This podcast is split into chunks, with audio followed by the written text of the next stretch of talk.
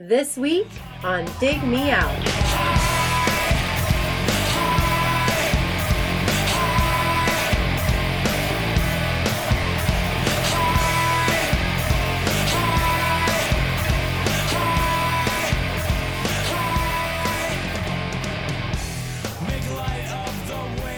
With your hosts, Jason Ziak and Tim Minichi. Jay, we're back again with another episode thanks to our Dig Me Out Union on Patreon. You can help us make the next episode happen by joining us at dmounion.com or digmeoutunion.com. And Jay, we have a couple new patrons joining us at Patreon. Mr. Josh Page joining us, doing the one time payment. That's the option now, folks. You could pay by the month or you could just do the big lump sum payment. Either way, we get taxed either way. And then uh, Scott Mobayer or Mobier. Sorry, Scott. I mispronounced your name because that is what I do. Uh, welcome, Scott. it's a badge of honor. And of course, uh, if I think Scott's already joined, but if you if you haven't, uh, Josh, and if you haven't uh, out there that are Patreon listeners, um, you can join us over at Discord, where the chatter happens every day, all day, about everything related to music and also unrelated to music sometimes. Uh, like when I posted pictures of Meadow Soprano's bedroom from The Sopranos today, because she had Gaunt and Guided and Girls Against Boys posters in her bedroom in 19 what was it 1998 Wow.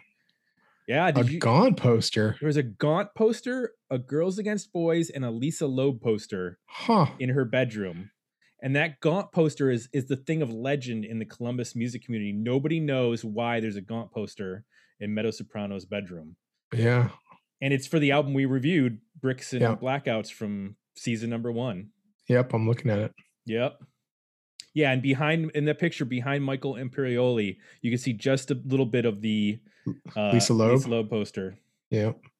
There's also some other posters there, but I, I don't recognize the. Uh, yeah. I don't either.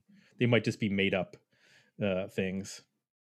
So, and I, I, there, I, there's other music that is relevant in the show. Of course, famously, Shawn Smith wrote a song uh, that was used.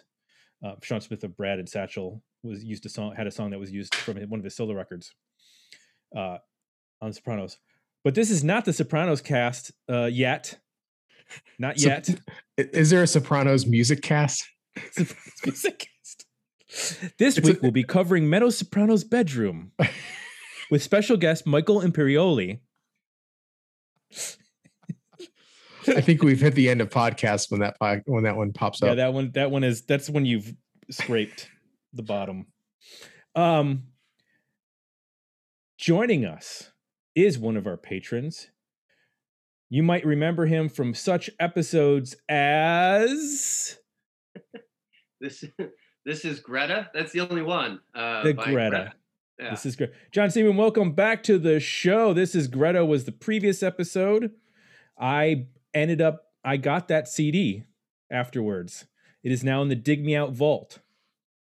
Nice. So is w- one of about 300 CDs I have in the Dig Me Out vault. I'm still trying to collect all of them so that I can pass them along to uh, my daughter and Jay's daughter when we retire. They inherit the Dig Me Out vault and they Oh. take over the podcast. I have the second Greta CD, so to, they'll have to get together to have the full catalog. There you go. they only have two. That's what I'm Um, saying. That's yeah. When did the second one come out? Is it in the 2000s? That is the second one. The first one was like Oh. 93 and the second one was 95. Oh, Oh, okay. okay. So Yeah. we could. Our goal now is not only to review every band that existed in the 90s, but also to clear the catalogs. So, like we've done with Paw, and like we've done with um, what was there was another one. We've we've cleared the catalogs where we we we hit we wipe out the whole discog- discography for a band, Yep. And we put the stamp of discography cleared. We've taken care of it, and uh, so maybe we'll get to that next uh, the first Greta record. I'll, I'll do Um, the first Greta. Um, I think you're on. You might also do the full 90s sponge because you're going to do the first one. It's true. Right. Um, one of my suggestions for this episode was the third Sponge, and that would be the final '90s era Sponge album. That's right. Once I knew that we were going to be, you know, so we'd already done Sponge, and you gave me a couple of suggestions, Yeah. and they were all good, and I was like, hmm. Um, but this is the one that I knew least about, so I was the most interested in it. Very cool. Um, and also knowing that we were going to have two Sponge episodes in the in the hopper, or you know, in the in the archives. By this point, I was like, I don't need to do three Sponge episodes. I mean, We gotta we gotta pace those out.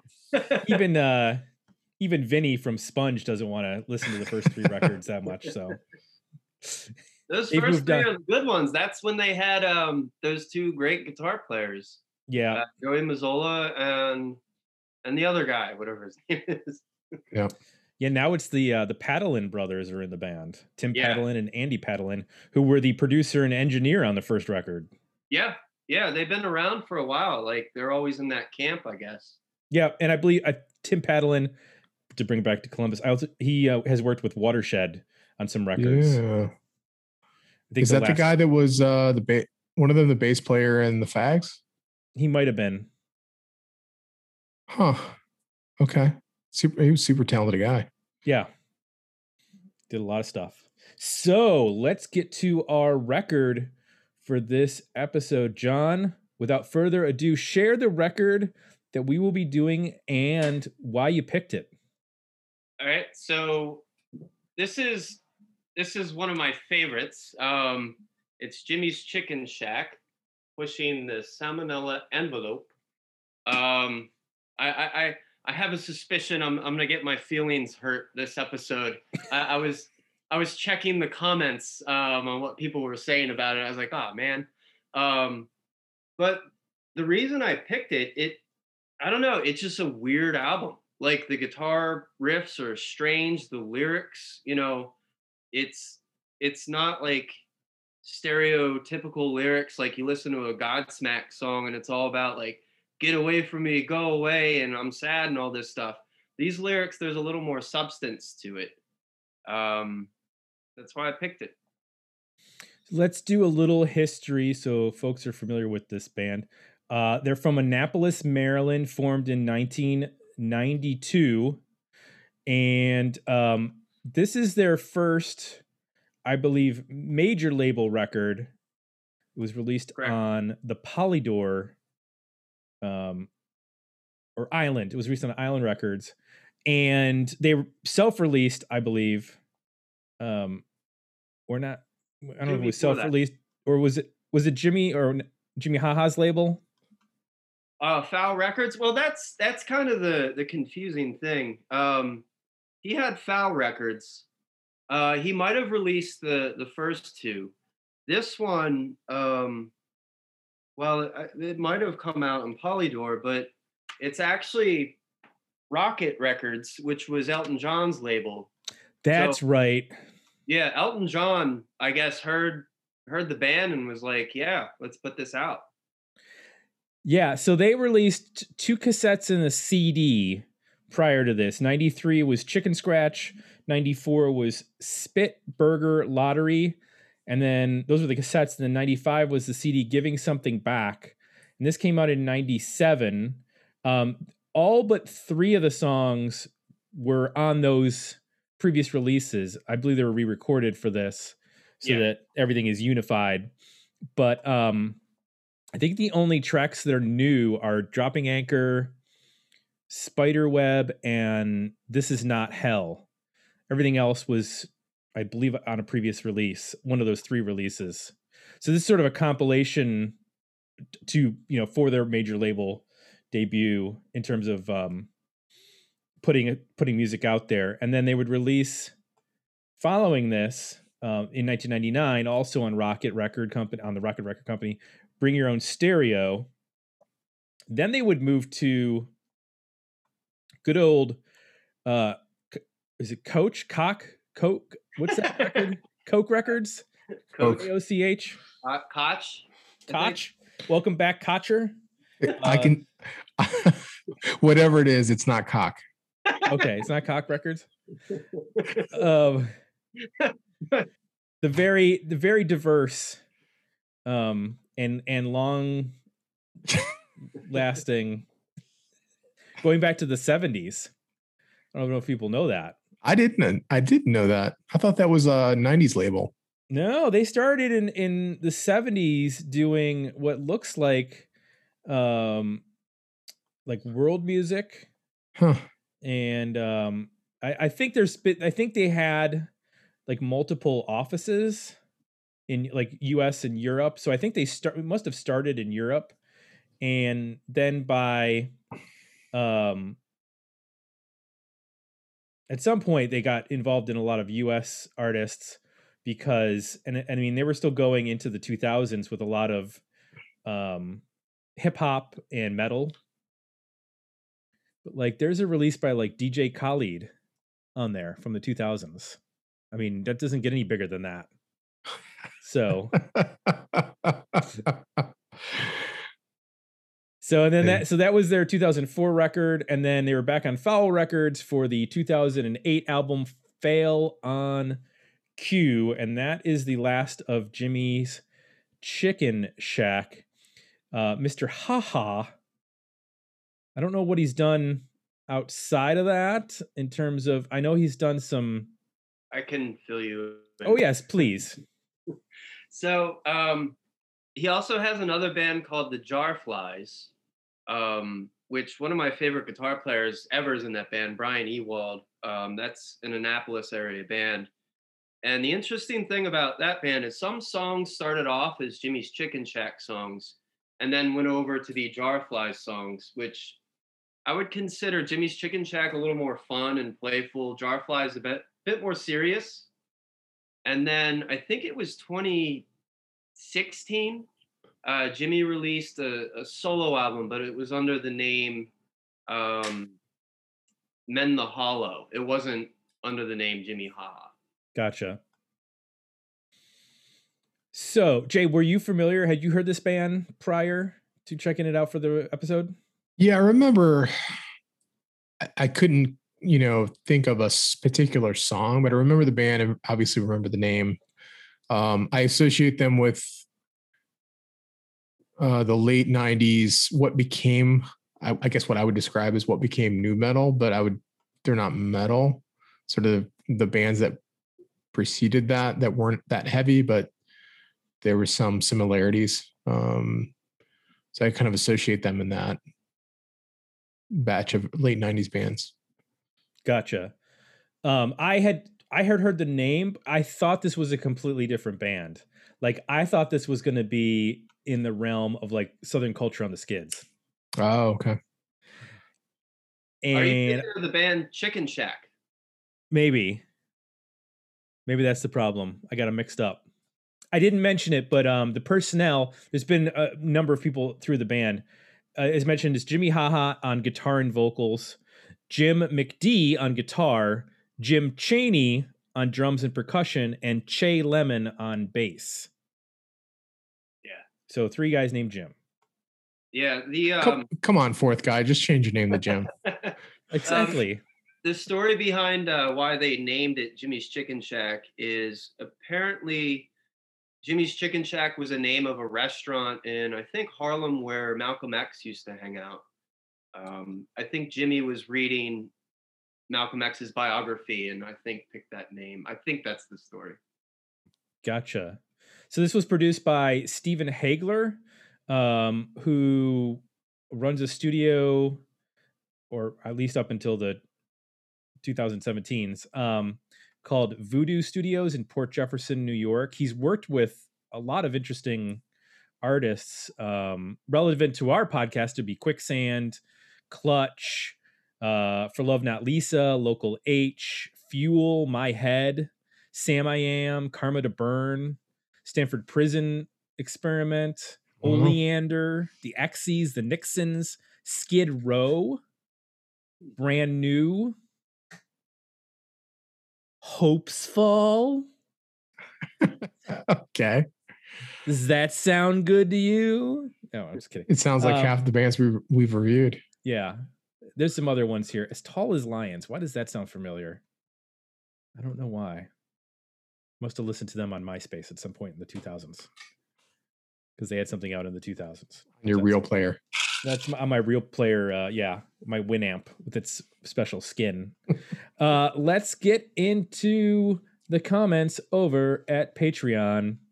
We'll talk about the um, the poll when we get to our ratings at the end of the episode. But some of the comments, Willie Dillon said, "Thank you, John S, for picking this. I actually suggested it for the Hopper, so I'm glad now it doesn't have to get picked through a poll." I know this album won't be to some people's taste, and it's certainly not perfect, but I love it. The heaviness, the funkiness, the excellent musicianship, fun, funny, clever lyrics, great productions. It's a fun album with lots of character and a, and great to listen to loud. Angel V. Jones said, I grew up in Maryland, and wow, what a flashback. Definitely remember hearing promos on the radio for Jimmy's Chicken Shack on 99.1 HFS when they were performing at various DMV venues. Uh, is does that mean Department of Motor Vehicles or is that some other DMV abbreviation? I'm curious about that. Uh, they weren't my scene, but interesting to revisit. Delaware, Maryland, Virginia, probably. Okay, not the D- Department of Motor Vehicles. That would make that makes more sense. I think only Ohio calls it a DMV. Also, I think it's the BMV here. It's the oh. Bureau oh. of Motor Vehicles. In New York, it's the DMV. I think. Okay where I where I grew up, but I don't think I don't think it's the I don't know. I think they need to they need to pick one and go go with it across the nation. It's too confusing. BMV and DMV. What if it's the OMV, Office of Motor Vehicles? Come on, people. Kyle That's Bittner Canada. said, yeah, exactly. Kyle Bittner said, interesting album. The whole time I was listening to it, I was trying to pinpoint who it sounded like. In the end, I determined the album sounds just like the 90s. Oh, Musically, it has that sludge funk metal sound of 93 94, the metal rap vocals of multiple bands from the mid 90s, and the quirky lyrics that, that 90 bands, 90s bands were known for. Not to mention the cover art. Some of the funk and vocals were a little too close to Sublime territory for my liking. Overall, it was a fun listen, but not one I'd listen to regularly. Better EP. Buzz Hughes said, I find it hard to even take this band seriously with that name. The title doesn't help either. Patrick Testa said Chevelle is to Tool what Jimmy's Ch- Jimmy's Chicken Shack is to Rage Against the Machine. I'm gonna have to think about that one for a minute. And have you ever realized that if you eat an after dinner mint and then have another one, you've just eaten an after after dinner mint mint. Good luck broadcasting without pre-reading it, Tim. I just did. Boom. Nice. Is try. that all you got, Patrick Testa? Is that yeah? Come on, challenge me.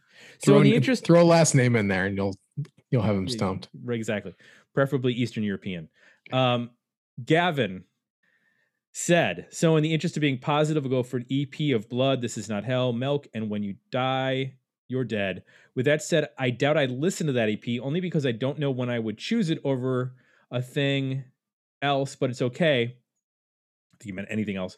Lyric- lyrically, it's a bit like he's looking out the window and just singing what he sees. I feel I owned this though, so he he he actually purchased it at some point.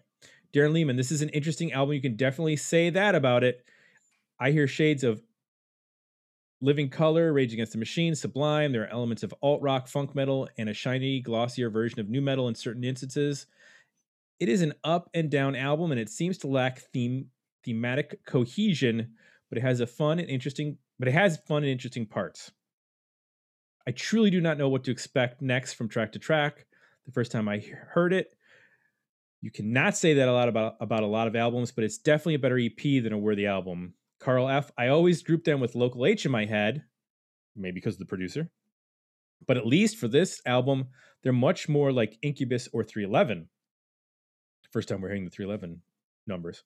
If this was the middle of summer, my opinion would be higher of this. I okay, but I go decent single with high, excuse me, high on the A side and dropping anchor on the flip side. I'd put those on a playlist and not miss the rest. Gary Moran, I like JCS, but they they have put out some good music and they don't take themselves too seriously. This album could be trimmed down to a really fun EP. And Richard Waterman says, Really like this album. It's just a good, solid, and fun listen. The production on the record is excellent. It sounds big and modern without being too polished. Willie is right when he says, listen loud. The producer, Stephen Haigler, has worked with Quicksand, Sam I Am, Fuel, Karma, to Mirror, Age, all the ones I mentioned. This guy obviously knows how to make a good rock record worthy album. And there you have it. That's our Patreon community speaking on this record. Let's speak on this record, Jay. Tell me one thing you liked about pushing the salmonella envelope by Jimmy's Chicken Shack. What really caught my ear initially was uh, the guitar playing. So, first song, you know, it, it starts off with a little clean guitar intro, but then it shifts to this really interesting, like octave lead that has kind of a, I don't even know what it sounds like. Um, so right away you're throwing this little curveball, like, oh, okay, this sounds like maybe acoustic Alice in Chains, and then they go to that lead, and you're like, whoa, that is really unusual and different.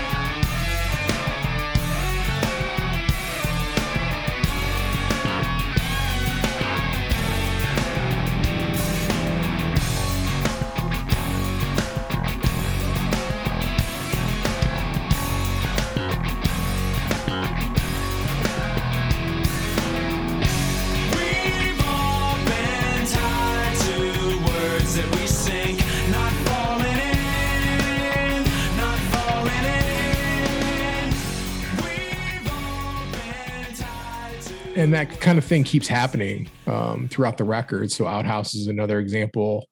Um, you know, that intro part, really cool acoustic part, and then they layer over these other guitars that are very unusual. Like it, it it totally changes the whole character of what you think the song is going to be. Um, so there's just a a really um, sophisticated. I don't know if it's key, keys they write in or what, but you know every song has some guitar riff or section or lead that is using something and going to either a sound or usually a melody or some kind of collection of notes that are just not what you would expect. It at times reminds me of when it's familiar it will remind me of uh let's say I'm not a Korn fan but like i've always thought it was interesting how they kind of like um, they put these overtones over their music with the lead guitar. Um, I'm not a huge fan of the riffs and just that band in general, but they do have this really unique way of like laying these very strange kind of overtones over top of things. So there's elements like that going on here too, where there's a second guitar coming in that just kind of changes the shape um, of things. Um, they go into some other genres. I think that was mentioned in the comments. You hear a little bit of funk here and there. You also hear what I what I say is either reggae or ska, but it's done in a way that's again, uh, at least from a guitar standpoint, pretty fresh. Like it doesn't, even though rhythmically it might sound like reggae, but there's something about the way the guitars are approached that it sounds very original and and, and fresh in the way that they're interpreting it. So I even I appreciate those little left and right turns into different genres. You know, and things can even get a little bit I guess angular. So uh, a song like uh, "When You Die, You're Dead," you know that riff to me kind of sounds like No Knife, um, which is a band I wouldn't have thought I would have brought up on this, but you know after listening to it several times, it, it, it finally started to hit me what why that who that sounded like.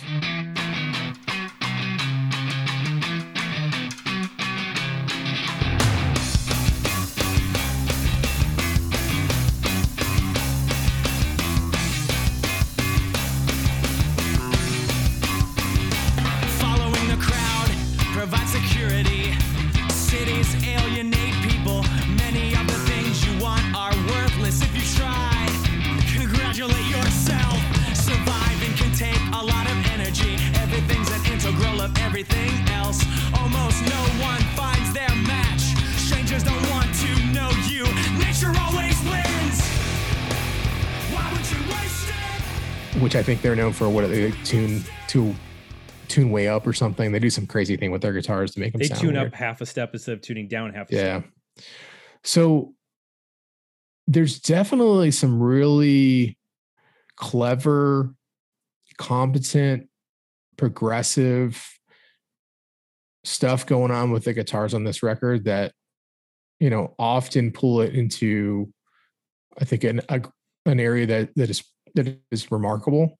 Uh, I also think the you know vocally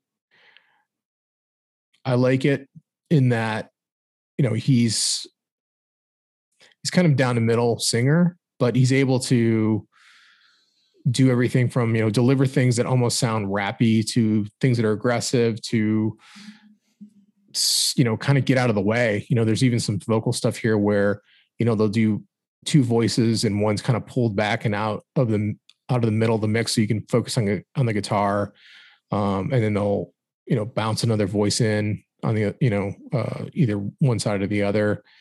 So he's able to i think cover a lot of ground vocally too and he doesn't get and when i say it's a good thing it's the middle of the ground like he doesn't get too far into sounding like any kind of stereotypical 90s singer i think if he some of these songs you know you definitely hear an influence of tool or alice in chains or primus or a lot of other bands musically at least for bits and if he sang like any of those other bands or approached anything close to any of those bands, then I think it would be a huge failure. But because he doesn't, he kind of stays down the middle.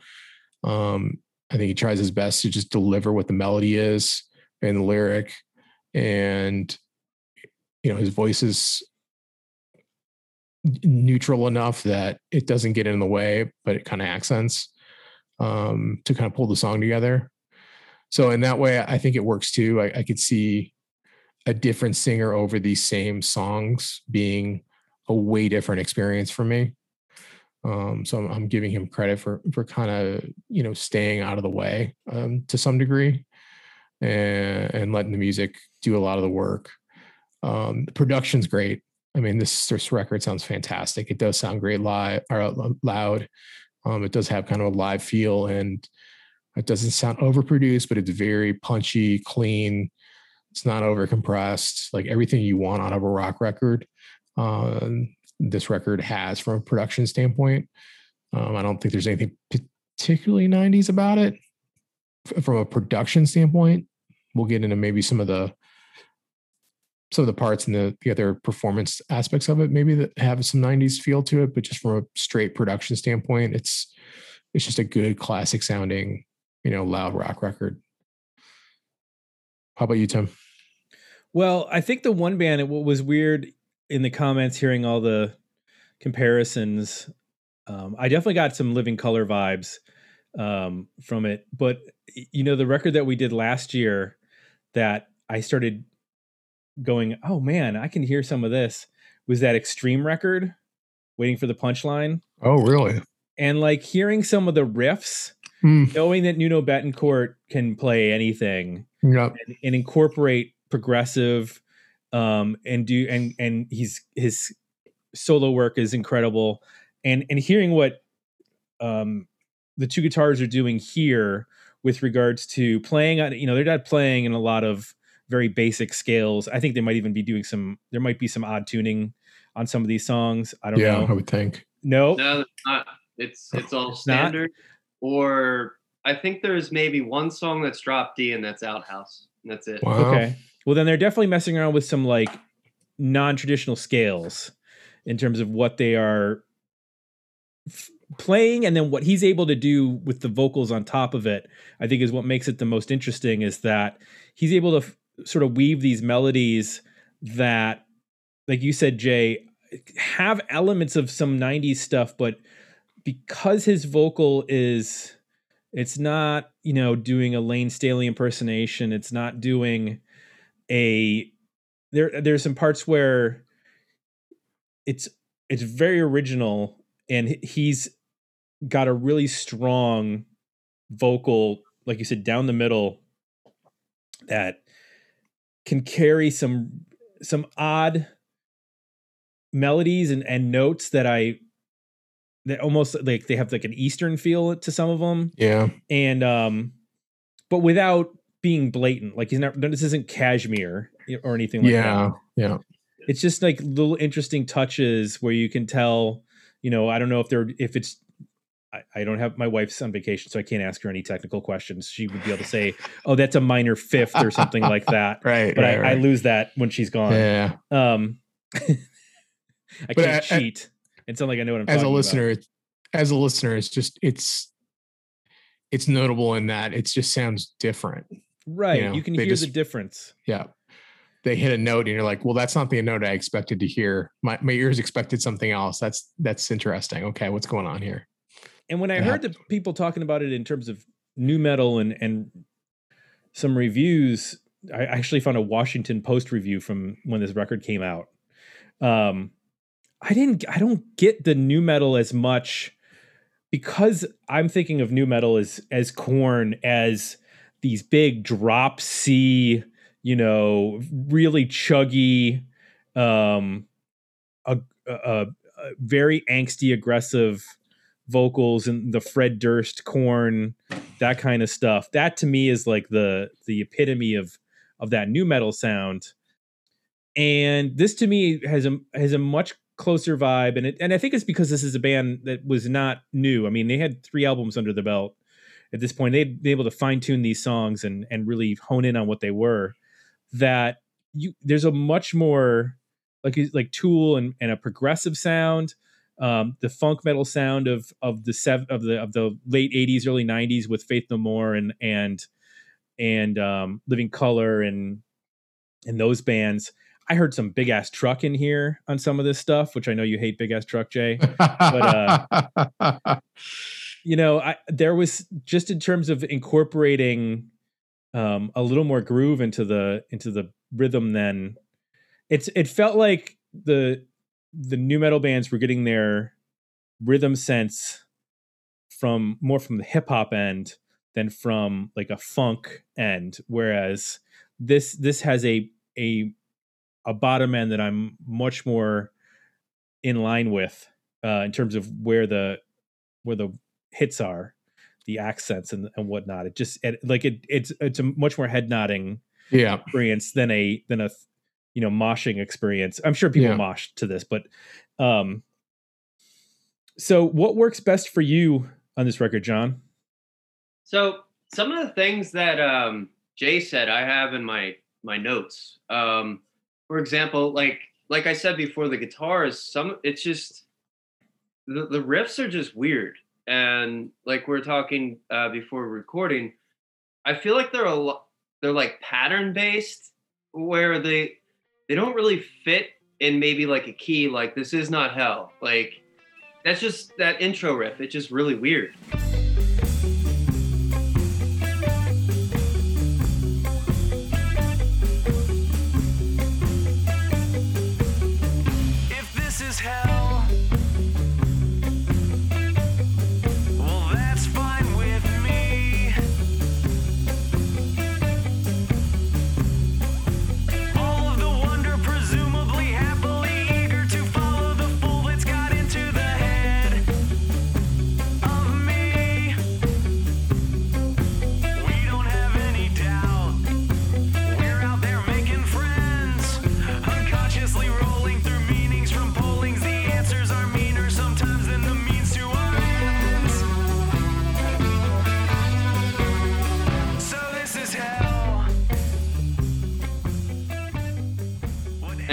Even like Jay was saying with the the first song on the album, "Dropping Anchor," where you have that that picked guitar part, and then it comes in, and you get that that intro lead, and like it's just an odd it's an odd phrasing for a guitar solo.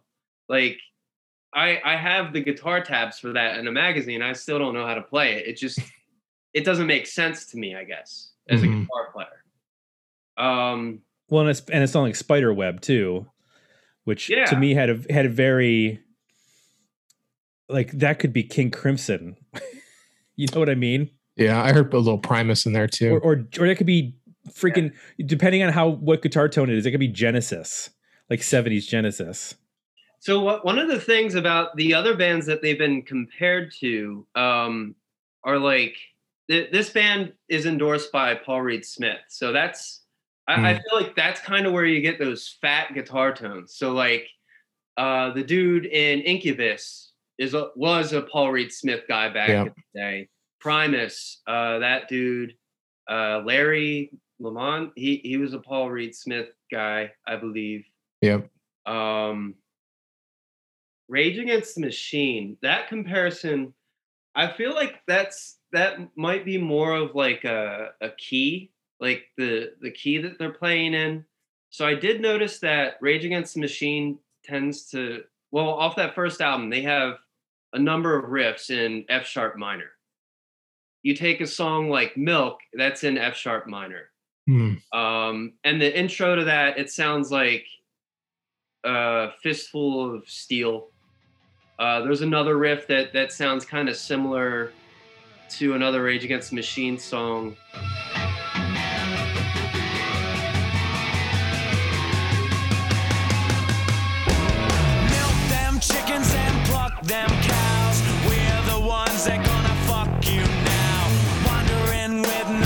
Purpose.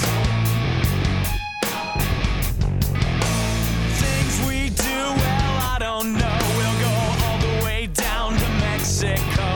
Join up with the circus.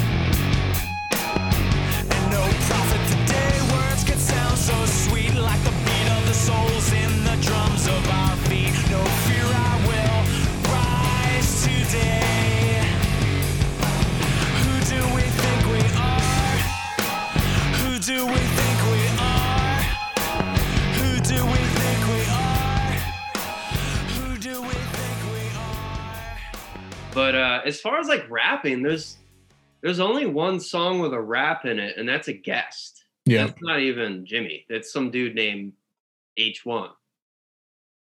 um yeah, so some of my other notes, like the guitar tones, I love the fat tones in like Blood or Another Day, just like really juicy guitar tone, like nice and fat. Um the lyrics, I, I think they're unique. I don't think, you know, he's just looking out the window making shit up, you know, like that one dude said. Like so for like like example, um Blood. Uh that song is about the the lead guitar player Jim McD. He run, wanted to write a song about vampires. And and Jimi HaHa was like, vampires? Are you fucking kidding me? So he did it anyway. And he was thinking like in the 90s, what's going to happen if you're a vampire and you're sucking blood? Well, you're going to be fucked because, you know, AIDS. Yeah. So I mean, to me, that's that's a really interesting concept. So a song like Outhouse, that's like um, that's about like an environmental dystopia.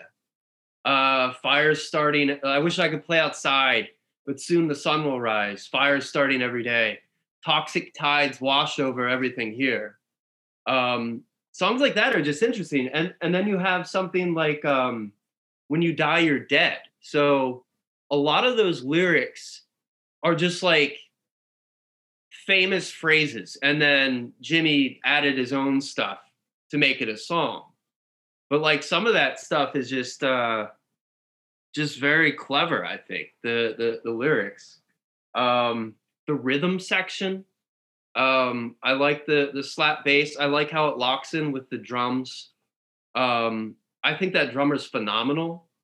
Um i think on this album they did a really good job of where the band will just drop out and then they'll highlight one one instrument. So for example like um in this is not hell like when it kicks in and it's like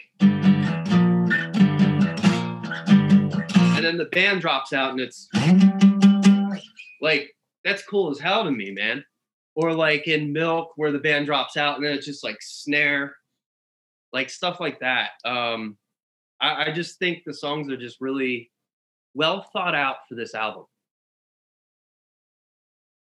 Yeah, there's definitely a um a very strong understanding of dynamics and Yeah. accents and there's tons of little licks and riffs and space and yeah, they're definitely crafting these. These don't feel like they were just thrown together. There's no doubt about that. Yeah, you could hear that, like you mentioned in in "This Is Not Hell." Those little pauses, like that's something that you uh, work on. uh, You know, it happens over and over again, playing the song, and then you keep sort of like dissecting it and and figuring out little things you can do that it may not have happened on the first time, but by the you know fiftieth time you've practiced it and you've played it, and even if you've recorded it once or twice, you go, oh, okay, that's I think we could do this little thing here, or you know, there's like one spot where I don't remember if it's in maybe it's an outhouse or high, one of those. No, I'm sorry, it's in Spiderweb. I just checked. Where you know that song is sort of like this mid-tempo sort of stomp and it's just like chugging along and then all of a sudden there's a pause and there's just like one bass note that gets hit Yeah. i assume it's from a slap uh, normally i would not care for that because i don't i'm not a big slap bass fan but like in the context of what they're doing i'm like that kind of like gives me a chuckle like okay like i i like that they threw that in there because the bass is almost never highlighted in bands. And uh the fact that you give it a give it a pause and let it shine there for a sec is is fine by me. Um and i don't I, you know there are some egregious slap bass bands from the 90s that we have covered and that i cannot take. Um but i don't feel like this goes overboard. Like th- everything sort of serves the songs which is what's most important so i don't have a big issue with how much or how, you know even the tone is is not it's not like the first tone i would pick for a bass but it works within the context of the band so One um so um I went back and I, I could have probably done this review without listening to the album. Uh just because I've heard it so many times, you know, over the past 24 years now. Um but I was reading the liner notes, um, and there's keyboard in This Is Not Hell, and I never noticed it, I think, until this past weekend. Uh, when the song kicks in, I think it's just something like bing, bing, bing, bing, bing, bing, bing, bing. Like, Yep. never noticed it before. There's some synth somewhere later in that that pokes through. I don't know if it's the same part, same keyboard part or not, but yeah, there was definitely something. It it, blends in with the guitar, but there are a couple moments where it, I definitely picked up on it and thought, "The hell's a keyboard doing on this record?" right so jay what doesn't work for you on this album Well, for me, I think it comes down to the choruses are not always super strong, uh, but like from a hook melody standpoint, I find the verses usually stronger. But I think what doesn't really doesn't work in that for me is a lot of times it uses what I find to be like like those prototypical riffs that you in like new metal. So like even though I don't think this sounds like a new metal band, I think like the the way the riffs are in the chorus to me are a very 90s specific thing that started. And maybe they were one of the first bands that started, but it's that Limp Bizkit nookie thing, like the dong dong down, the dong dong down. You know, it's like those rhythms are typically what they use as their riff, like either two two chord or three chord, like chug release, chug release, chug release kind of things. And then the singer like sings in the middle of those spaces. So once I started to pick up on that and I started hearing it like in a lot of the songs, then I started to, and I don't think this is a band that you should probably should not critique this much because I will at the same time admit, yes, when I noticed it and paid attention to it, it started to bother me. But then when I listened to the record passively, like when I was working, I was nodding my head. Like you said earlier, Tim, like it's kind of a, you know what I mean? Like you just physically get into that.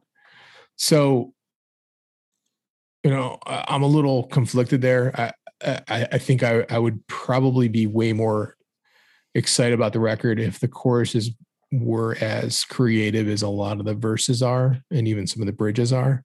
Just trying different things and uh, not locking into that, you know, very familiar uh, now familiar at the time. I, I suppose it was, you know, pretty original because they're doing this in 97. Um, but now it sounds like to me one of the ni- typical 90s sounds the same thing as i think a couple reviews ago where it was like we were reviewing a record and they just did a lot of like the um, palm muting you know the putting the extra muted strums into the to the riff you know and that just became a very i mean starting with smells like teen spirit like that's what that whole riff is based on. So that like throughout the 90s you just heard that all the time. You never heard it before then. Um, i think these style riffs in the chorus to me are very you know late 90s um, kind of sound that eventually goes on to really define what new metal was. And to me you, you tune these down and you add a ton of more distortion and it's basically the same concept from a at least chorus standpoint. Uh, some of the lyrics are you know a little odd. Um so like milk is an interesting song it pulls me in but then when the vocal comes in and he says milk them chickens and pluck them cows we're the ones that are gonna fuck you now. I'm like okay i'm i i, I think i'm out. Like just push push back from the desk. I'm like i, I don't know where where we're going with this one but uh, i think i'm just gonna have to skip ahead. Um and the only other thing was I, I I thought drummer's excellent, not a ton of complaints. I didn't love when they get into the reggae feel or the ska feel. So another day is a good example. Um, he brings in these accent percussion drums of some kind that to me then like go over the line. They go from like, oh, this has got a reggae feel to like, oh, now you're playing like a reggae drum kit. Like we, don't need the reggae drum- drum kit. Just get me the feel and like do something with that. So there, there there's some moments like that where you know, it just kind of it, it it goes just a little too far outside of I think what what works. It goes in terms of their interpretation of these things. Um, but that's some of the stuff um, that didn't work for me. What about you, Tim? Well, I, I think the problem that I had with the lyrics was just I, I don't mind him being quirky because he doesn't cross over to like silly.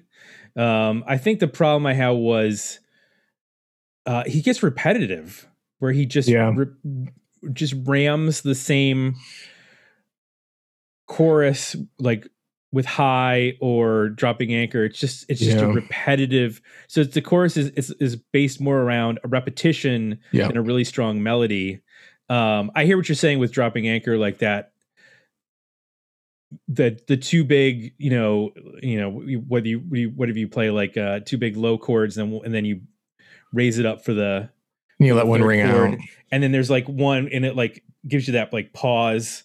Um and um i i didn't really have a problem with the content of his lyrics as much as you know i'd rather him take some chances than be generic. But just there were times where like he would the first verse would happen there'd be a chorus and the second verse would be the exact same as the first verse. And it's like if you're gonna do that well then give me like a counter melody or give me something going on that's just a little bit different it doesn't happen in every song but there were a couple songs where just felt like there was too much repetition happening Yeah, on um dropping anchor, there's also the like he rhymes do with do. it's like, come on, how about let's go to two or you or few new there there's some stuff like that. made It's, some uh, stew a little lazy, you know, in the in that department. I, I agree with you. High, like that riff, I recognized right away. I was like, okay, I know this riff. This was on the radio. yeah that was the single And then when they get to the chorus, though, I'm like, okay, we're not going anywhere else. This is it. We're just going to say hi over and over again, over top of the riff. Um, so I, I hear you on that.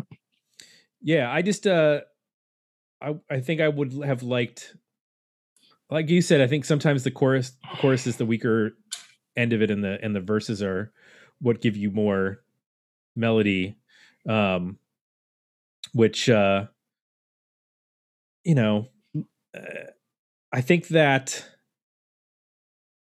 sometimes you get locked into like i feel like sometimes you get locked into a riff you end up emulating the riff vocally and not breaking out of it Yeah. especially when you're the you're playing the guitar because then you have to like sort of match your vocal cadence with where the guitar changes are so it makes it a little more difficult which is why like taking it back to the extreme comparison you know gary Cherone doesn't have to, have to worry about that he can just sing over the changes Yeah. of the guitar and doesn't have to think about where he's changing his fret you know and matching that up to his vocal cadence um but i i I definitely remembered a lot of the record after I listened to it a few times. Um, I spent an extra. I we we delayed this for a couple days just because I was on vacation. I didn't get to listen to it as much as I wanted to, but also because, um, you know, I listened to it on a plane, and then I, I went and got a shot. So I listened to it in the car, and I was like, I need a good headphone listen with this record. I've to it in a loud plane, and then in a car driving. Like I need to get down into the nitty gritty a little bit with this record, which I didn't get a chance to and then you can you can hear some of the like more specific stuff that's happening especially with the production like you mentioned is really good um john is there anything that doesn't work for you on this record Oh man, it's just a fantastic, you know, 10 out of 10. Straight shooter all the way. um, I, I realize like I'm I'm really biased um, for this record. It I was trying to think of something I, I didn't like, and really the only thing I could come up with was like, you, you know, when I was learning to play guitar, I was learning to play guitar to this album. So I was learning a lot of these songs. And one of the things was like when the guitars get distorted, sometimes it's hard to hear every note that they're playing. Um, so that was a frustration point for me as a guitar player and I guess as a listener, but other than that, it, like, you know, I, I'm I'm somewhat at a loss and I realize that I'm I'm really biased with this album. okay. Um so this came out in 97 and it did get some play and some exposure. I mean i watched the video that was on mtv um i think what was interesting is like this is so 97 is like the in between year right um is this i don't think new metal is quite blowing up just yet i mean it's like sort of still the like the weird crossover era where some of the like Well, Korn is Ultra- out. is, is I think is just about to come out in '98. right what is it the is follow the leader out or is it the one before that I think Follow the Leader is '98. So Korn had two before Follow the Leader. They had uh life is peachy and Life is Peachy. Yeah. um because i feel like before follow the leader like to me like when they i i remember listening to them in college radio but when got the life came out it and freak on the leash like those were the ba- those were the songs that like blew up Yeah. um you know nationally and they started selling like you know hundreds of thousands of records per but you know I, th- they were a successful band out the gate i mean they sold multi-platinum for their first couple of records but i feel like they were it was almost in like that metallica 80s thing where yeah they were selling records and people who knew who they were knew like were really big fans but like they were still like kind of more like not into the mainstream yet which is when like in around 98 99 is when the new metal seemed to me to more explode um i could be wrong in that I, I'd agree with that. Yeah. it's like the, the mid 90s era is when it's like percolating and you know you're seeing kids with weird JNCO shorts and or JNCO jeans and and uh look like goths but they're not goths you're like what's going on and then uh all of a sudden and then kid rock makes a rock album and you're like what he's the kid from detroit that makes the funny rap music um so I think like this is like a weird, you know, if this came comes out a year later, they could have potentially been a much bigger song or a much bigger band. Um I don't know what end up I don't know how well Elton John's label supported them. It seems like such a weird signing. They they were definitely on 120 minutes quite a bit. Uh, they Right. even guested on there, and there was there was a second single. It was um, I I think it was dropping anchor, and there was a video for it, but I never saw it until years later during like the internet age. I Right. to go and watch it on the internet. Um, yeah, I feel like this was one of those bands that was always like on the the bill, like third or fourth on like a radio station, you know, multi band bill. You'd be like, "There's Candlebox, 311, uh, you know, then this and this, and then Jimmie's Chicken Shack." And you're like, "Oh, I wonder what they sound like." You know what I mean? Like they're they were never like maybe they were in in the the DMV area but like outside this is they seem to have like a regional popularity as opposed to a- as national in terms of the same level which um that doesn't really happen You're making me uh, think we should be doing a roundtable on the um, the radio rock festivals in the '90s. yeah Because by the end, of, I, I feel like by the end of the decade, like they had kind of taken over and become, you know, a major way that bands marketed themselves and like toured. just go around the whole summer playing radio rock festivals. So um interesting thing that um you mentioned like uh like new metal or should I stop talking? nope All right, so interesting that um you know you guys mentioned new metal because there are those those stereotypical new metal flat five chords throughout this album. So if you listen to like um I forget the name off the top of my head, but it's a flat five chord and he's just moving it up and down the neck. Yep. All flat fives. Yeah. That that that's what I think I was picking up on. Mhm. And then uh funny funny uh tidbit the uh the guitar player the lead guitar player in Jimmie's Chicken Shack now is also in Candlebox. What Yeah. Huh. Okay.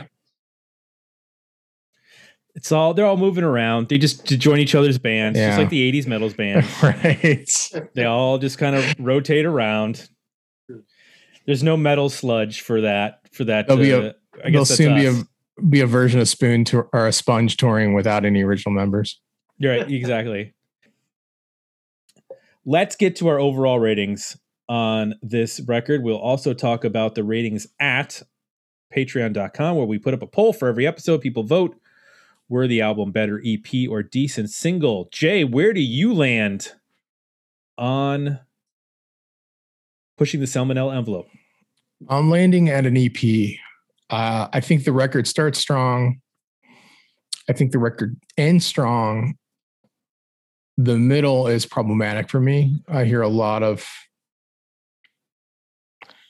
Think lyrically, it's it's not as strong. I hear more of the, you know, repetitive riff stuff in the choruses. A lot of these songs I noticed in the middle of the record. I, um, you know, my final note on some of these songs, so like Spiderweb, for example, is that like I'm done with that riff after about two minutes, and it's just keeps going and going and going and going. It's like okay, it's let's build on this, guys. I know you have the talent to do more. So I, I think the the middle of the record to me is uh, weaker, with the exception of Blood. I think is one of the best songs on the record. So my EP would be Dropping Anchor, Outhouse, Blood, Another Day, Sitting with the Dog, and When You Die, You're Dead. Okay. I'm with you at an EP. Um, I would be dropping anchor, outhouse, um, blood, sitting with the dog, and when you die, you're dead. So, what is that? Five, six songs. Um, it's like half the record. So I didn't find this to be overly long. There were just some songs that I didn't care for. They just I, I agree with you. I think the middle of the record is a little weak. And So there's there's just some songs where you're like, okay, the this riff doesn't. If this is all you're going to do, it doesn't warrant you know a four minute song or a three and a half minute song. You know, Right. either like add something else, write a killer bridge, which some of these songs have pretty good bridges, but then they go back to that same riff that you're just, you know, either shorten it up or find another way to break it up a little bit. I think I would add whole. I think that's a good little two minute song. Um, so six songs for me. John, I I I don't even need to ask, but I'm going to ask. What do you where do you land? Yeah, um, I, I I'd be at a at an album. Um, probably the only song I would cut is maybe Milk, um, but that's more because like I've been listening to that song for over twenty years. I've been seeing this band for over twenty years. I, I've just heard it too many times. Um, other than that, yeah, um, full album. Well, our patrons they went with better EP. 50% of the votes went to better EP. Coming in second was Worthy Album with 29% and only 21% going with Decent Single. So that's not bad. Most of the folks, over 79% said Worthy Album or better EP.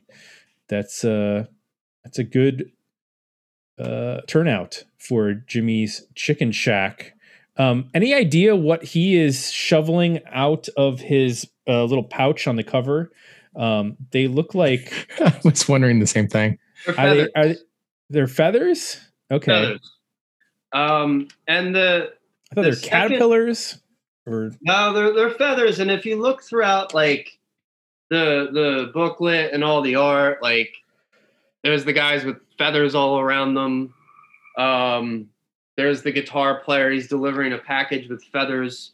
Um, and the the music video for Dropping Anchor kind of followed the uh, the illustrations in this. I, if I'm remembering correctly, where like they're delivering like this top secret envelope with feathers in it, you know.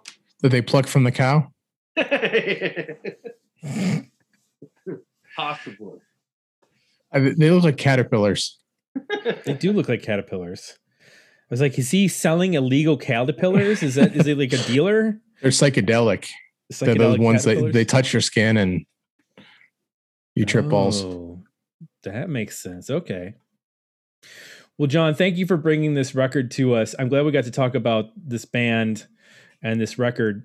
Something we've, you know, we haven't really gotten into this sound. It's sort of the the bridge into nu metal. It's not quite there, but it's it's definitely heading in that direction. And I know that in terms of uh, we've been we've been dancing around the nu metal thing for a couple years now. We keep threatening a nu metal take roundtable, so that maybe that might happen this year. I don't know. I John, John brought us some uh, nu metal foreplay. yeah, it's a little teaser. It's a little. uh Yeah, tickle your ass with a feather, a chicken feather. a chicken feather. Oh, thanks, John. Thanks for coming on, and thanks for being flexible with your schedule as well. yeah, no worries. Um, if you would like to be like John, why don't you head on over to dmounion.com or digmeoutunion.com. That's where you can go to support the podcast, vote in these polls, vote in our once a month album polls where we pick uh, nine records from our suggestion box, which is located at digmeoutpodcast.com. You can go there, suggest an album, it gets in the hopper, and everybody votes on it democracy. Uh, it's also where uh, you can go and sign up for the Box newsletter, a newsletter delivered to your email inbox every weekend with new reviews of music that has just come out, or movies or books relevant to 80s and 90s music. And then also, Apple Podcasts is where you go if you like the podcast and you want to leave some positive feedback. So for Jay, I'm Tim. We're out. We'll be back next week with another episode Dig Me Out.